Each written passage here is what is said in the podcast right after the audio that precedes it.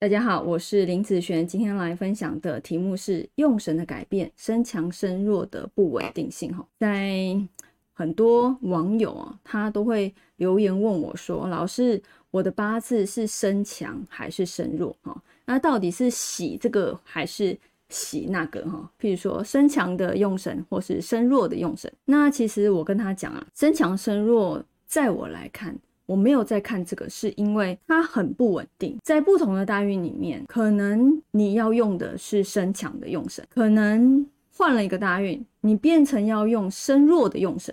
好，我们来看看这个八字，这个是他的出生时间年月日时哈。我们来看这个八字，以本命来说，他的土双旺嘛，对不对？土呢算是他的官煞，他的好月令来说哈，又是。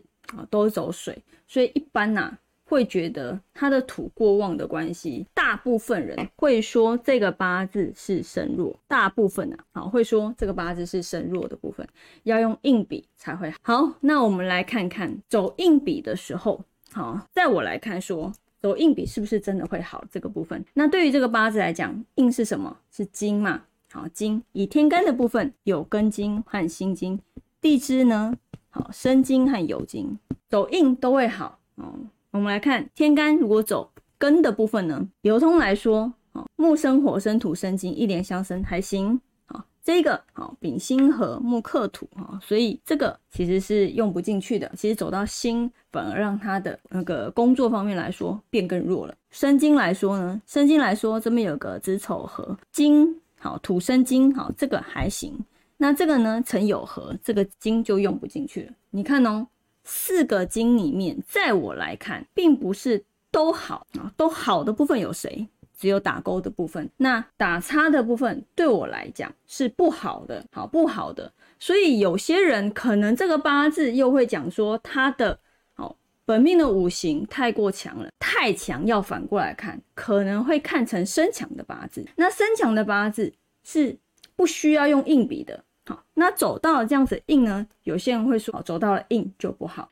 之前啊，我有个学生，他会来找我学，是因为他说外面的老师说他的八字，有人说身强，有人说身弱，搞得他自己也不知道到底是身强身弱。他会来找我，是因为我这边不看身强身弱，好，一样。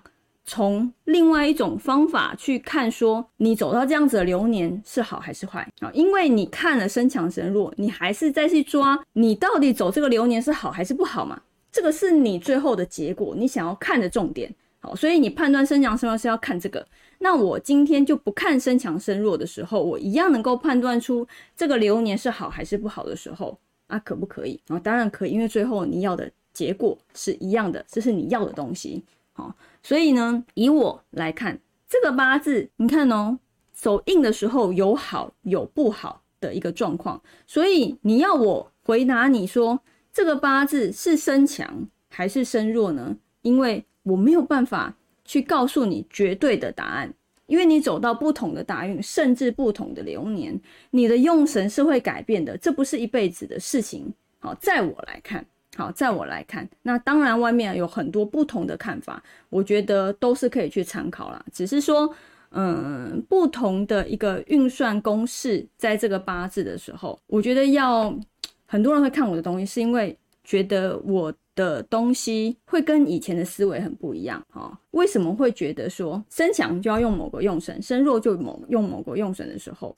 他会发现他的运势时准时不准，时准时不准。你看哦，这样就知道时准时不准了嘛，对不对？那一旦时准时不准，那你觉得就好像还是不知道一样，啊，还是不知道一样。所以用神对我来讲，它本来就是不固定的，好，但是是针对这个八字而言。当然，不同的八字有没有可能哦，都是固定的，也有可能，好，是不是绝对的哦？是要看它整个流通的状况来去判断。好，来去判断他的用神，就是他走什么样的一个大运或是流年，他会有一个好运的状况产生。好，那以上这个影片就分享给大家以及我的学生，我们下次见喽，拜拜。